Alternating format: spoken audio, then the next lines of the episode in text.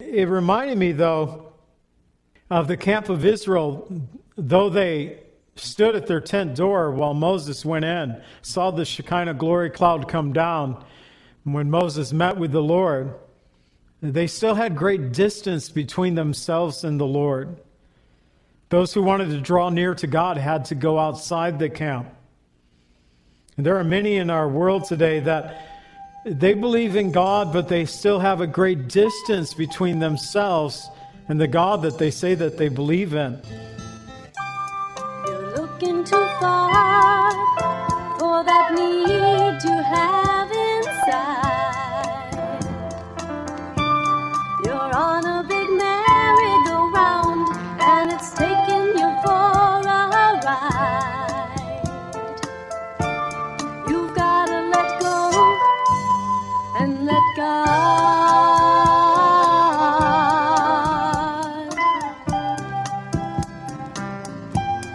Welcome to the Cleansing Word.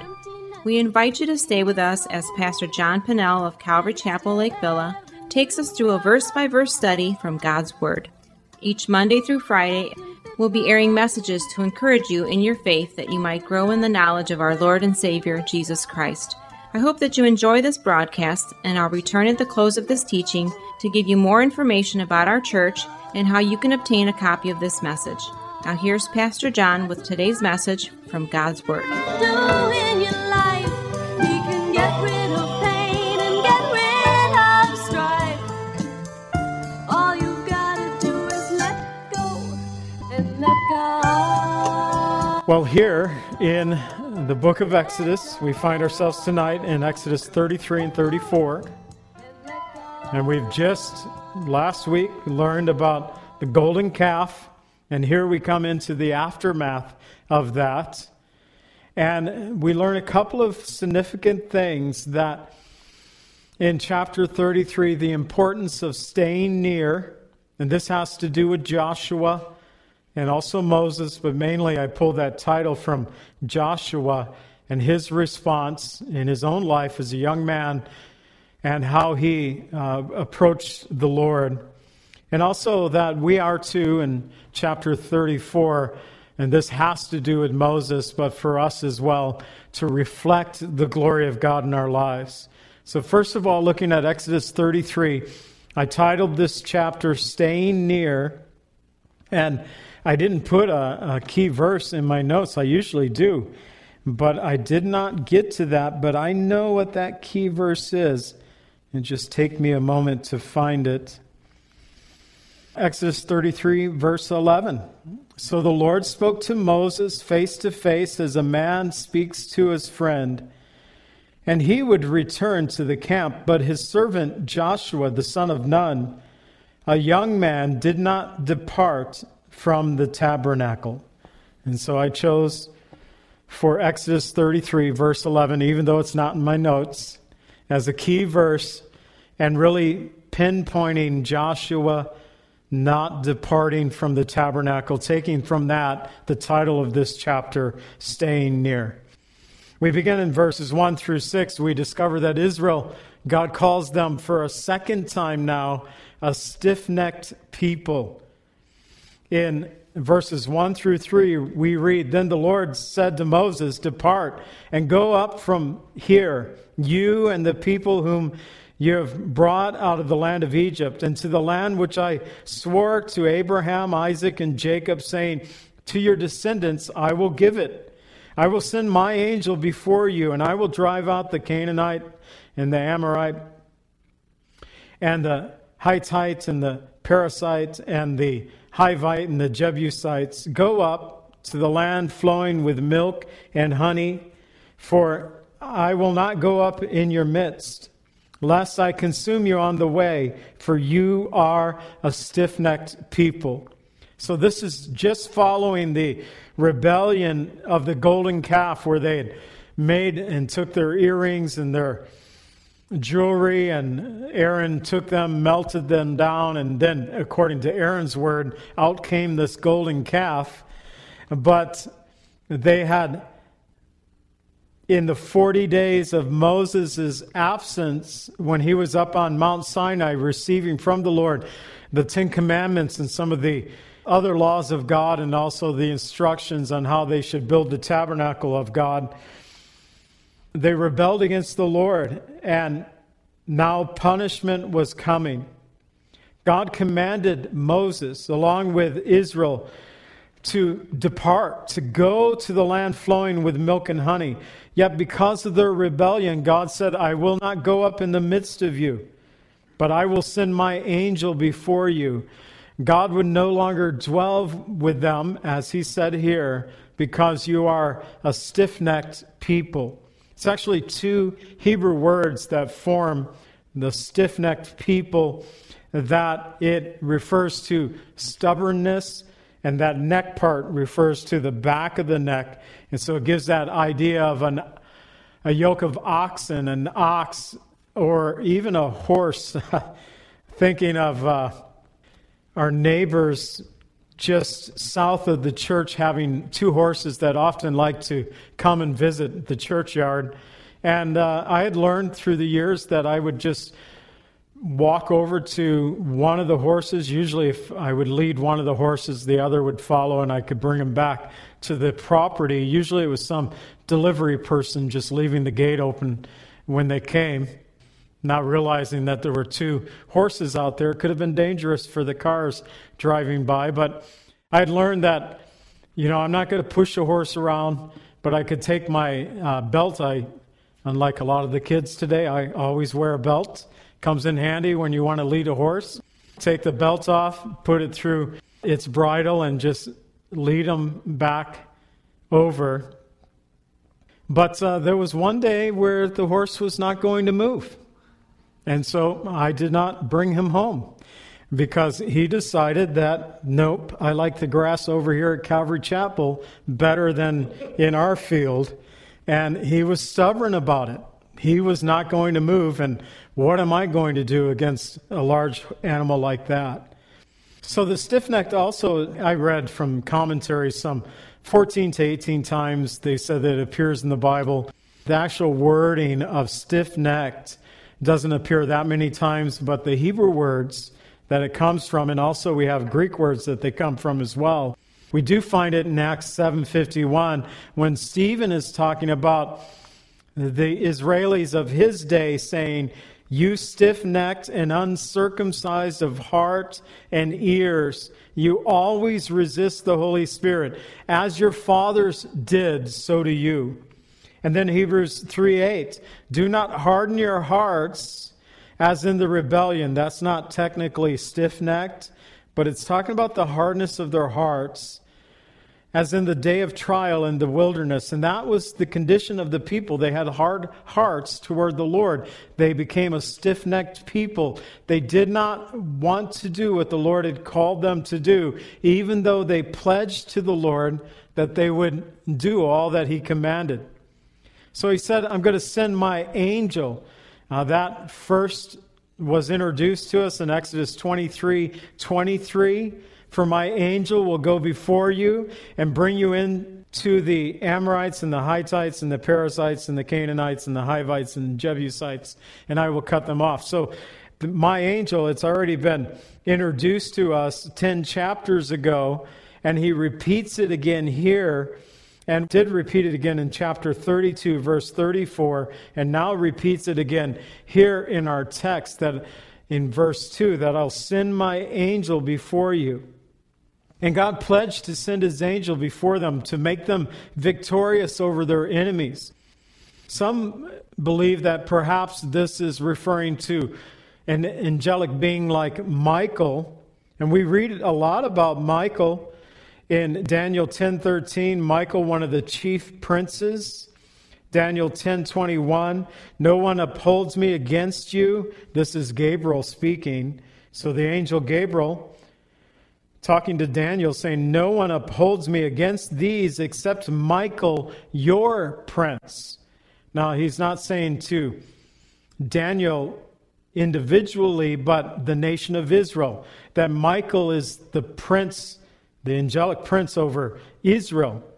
Daniel 12:1 At that time Michael shall stand up, the great prince who stands watch over the sons of your people And we even know that Michael was around during the wilderness wanderings because Jude 9 tells us, Yet Michael, the archangel, in contending with the devil when he disputed about the body of Moses, dared not bring against Satan a reviling accusation, but said, The Lord rebuke you. So, according to the New Testament, Jude 9, Michael was there. He contended at the end of the 40 years for the body of Moses.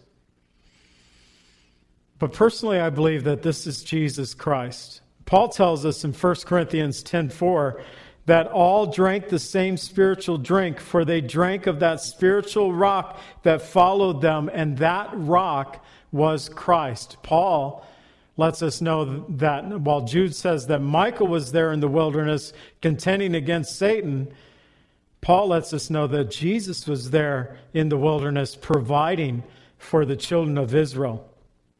So, verses 4 through 6, and when the people heard this bad news, they mourned. No one put on his ornaments. And the Lord had said to Moses, Say to the people of Israel, You are a stiff necked people. Uses that phrase again. I could come up into your midst in one moment and consume you. Now, therefore, take off your ornaments, that I may know what to do with you. And the children of Israel stripped themselves of their jewelry there by Mount Horeb. So, after Moses told the people that God would no longer go up with them, that he was going to send his angel before them. And hearing this news, they mourned, they stripped themselves of the jewelry that they had on, and this was at the command of God that they would kind of uh, take the pride out. I was thinking about the ornaments, the jewelry. We were reminded by a social media post that we're 10 days away from our granddaughter getting married this morning. And, uh, you know, I'm going to put a nice suit on that day. I probably won't wear my casual watch. I'll wear a nicer watch than that. And I already got my hair cut for it. So we're getting ready for the occasion. But you put on nice clothing with a sense of pride, but there is no pride in disobeying God. There was the stripping away. Strip off your ornaments, strip off your jewelry. With their jewelry, they had actually used some of that jewelry to in their disobedience to the Lord. So there's no pride in disobeying God. Some people are proud to disobey God, but ultimately it will not pay for them. In Proverbs 16:5 it says everyone proud in the heart is an abomination to the Lord. Though they join forces, none will go unpunished. They will one day get their due. Proverbs 16, 18, pride goes before destruction and a haughty spirit before the fall. Verse 19, better to be of a humble spirit with the, the lowly than to divide the spoil with the proud. So their sins had separated themselves from God who had redeemed them from the bondage of Egypt. And so, God now, we will learn, will set up outside of the camp. The tent of meeting would be outside of the camp. God said, I'll no longer be in your midst. Their sins had separated them from God. Isaiah 59 2. But your iniquities have separated you from your God. Your sins has hidden his face from you that he will not hear. So God is still going to do a work. And we find that Israel had a great intercessor in Moses. Now, verse 7 Moses took his tent, he pitched it outside the camp, far from the camp, called it the tabernacle of meeting. And it came to pass that everyone who sought the Lord went out to the tabernacle of meeting that was outside the camp. So while the tabernacle would be being constructed, and God would have the regulations of where the tabernacle, where the, ultimately the temple would be in the nation of Israel. But while that was being prepared, and they haven't even had a chance to start that yet, Moses pitched his tent far out from the camp, called it the tabernacle of meeting. And not only did he go and meet with the Lord there, but anyone who wanted to meet with the Lord would go out to the tent. The nation had joined together in disobedience against the Lord. But within the nation, there were individuals who would take the long journey outside of the camp to spend time with the Lord. We live in a nation where I believe that it could also be said that the majority of the nation They've joined together in disobedience against the Lord. But within the nation, there are still individuals who desire to seek the Lord. The Lord said in Isaiah 55, 6 and 7 Seek me, seek the Lord while he may be found, call on him while he is near. Let the wicked forsake his way, the unrighteous man his thoughts. Let him return to the Lord, and he will have mercy on him, and to our God for he will abundantly pardon. So seek the Lord while he may be found. When Moses went out to the tent and the people arose, the Bible tells us, as we pick up just summarizing verses 8 through 11, Moses would go out to the tent of meeting, the tabernacle of meeting. Each man then would stand at his tent door until Moses entered the tent. And once inside, the pillar of cloud would descend and stood at the door of the tabernacle, and there Moses talked with God, and the Lord talked with Moses. And when it happened that each man there went in his tent, that he worshiped, and the Lord spoke to Moses face to face as a man speaks to his friend. So, this is really a, a glorious scene. It reminded me, though, of the camp of Israel, though they stood at their tent door while Moses went in, saw the Shekinah glory cloud come down. When Moses met with the Lord, they still had great distance between themselves and the Lord. Those who wanted to draw near to God had to go outside the camp. And there are many in our world today that they believe in God, but they still have a great distance between themselves and the God that they say that they believe in. But Moses, able to be with the Lord, not literally face to face in the sense we'll learn in the next chapter, that eh, even in this chapter at the end of it, that Moses technically could not see the face of God. He would only get to see in Exodus 34 the back or the afterglow of God as he would pass him by.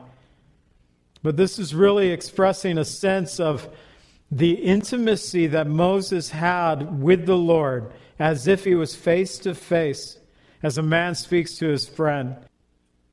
Now, you got to understand that Moses wrote the first five books of the Bible. So when I read Deuteronomy 34:10, where he says, "Since then there has not arisen in Israel a prophet like Moses," he was kind of writing that about himself, but it was true. Whom the Lord knew face to face. But Deuteronomy 5 4, again it says, The Lord talks with you face to face on the mountain from the midst of the fire. Moses reminds the second generation that came out of Egypt as they were preparing to enter into the promised land. The first generation, they died in the wilderness, but their children would enter into the promised land. And God reminded many of those children, those who are 20 years old and under, who had seen the Lord there at Mount Sinai when he descended upon the mountain.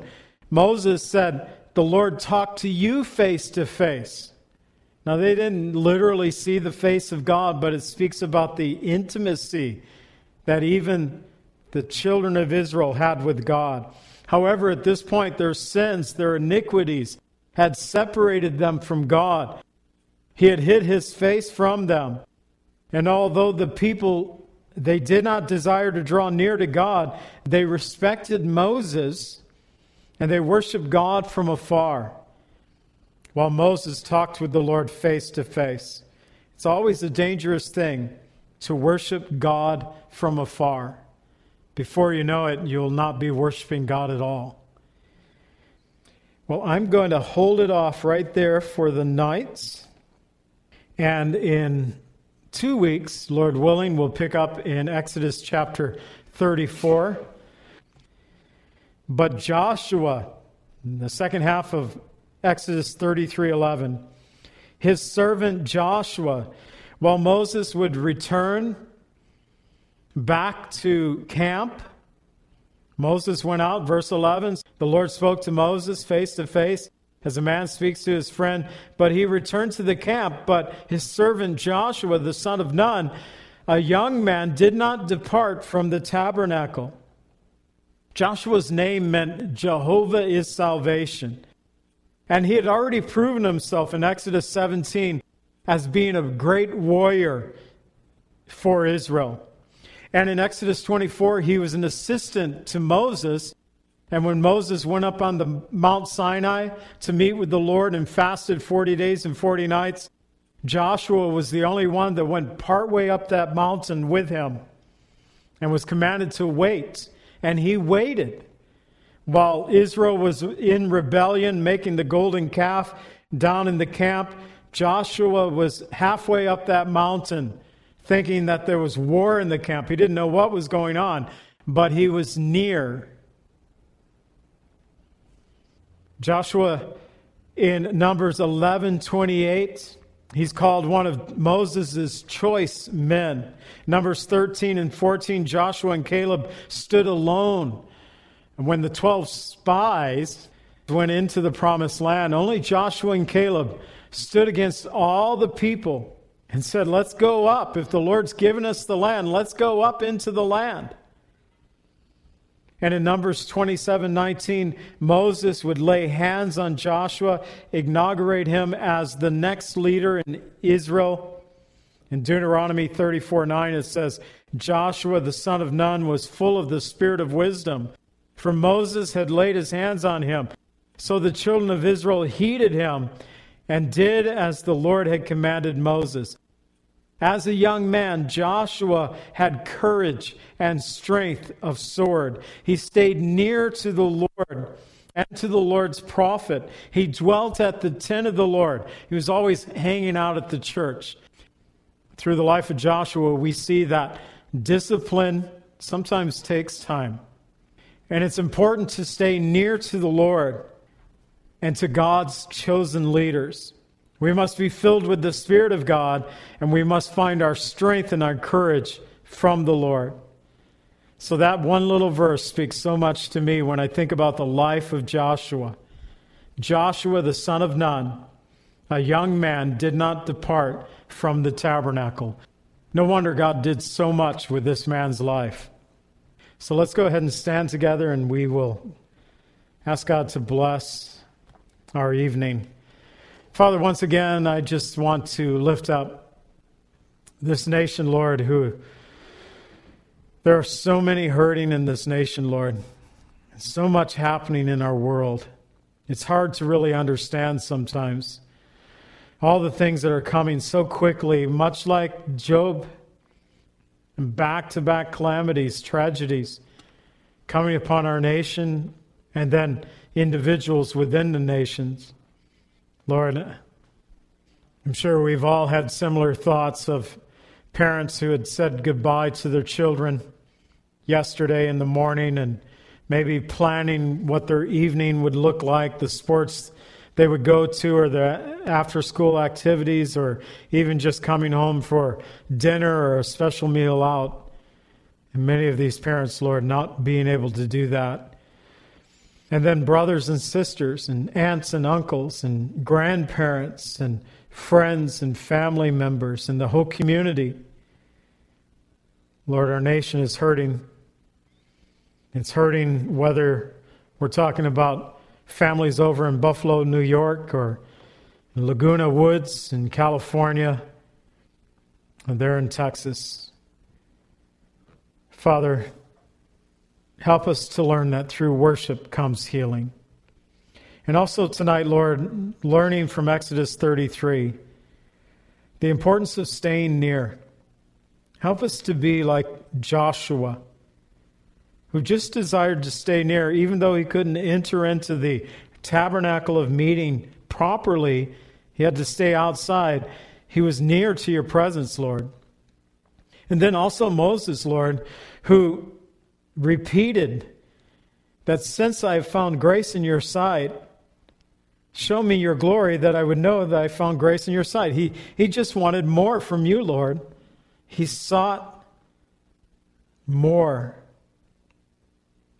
Help us, Lord, to have that kind of hunger, to experience your glory, to know your presence, to realize that you know us by name, that we have received your grace and mercy through faith in Jesus Christ, but Lord, that we would know you more. Let that be our prayer this evening. We ask in the name of Jesus. Amen. Pray that God would bless you and keep you, that his face would always shine upon you and give you peace. God bless.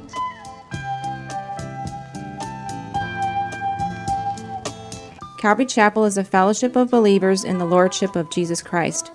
Our greatest desire is to know Christ and to be conformed into his image by the power of his Holy Spirit. If you would like more information about Calvary Chapel, or if you would like a copy of today's message, please contact us at 847 265 0646. That's 847 265 0646. Thank you so much for joining us today and may the Lord richly bless you as you worship Him today.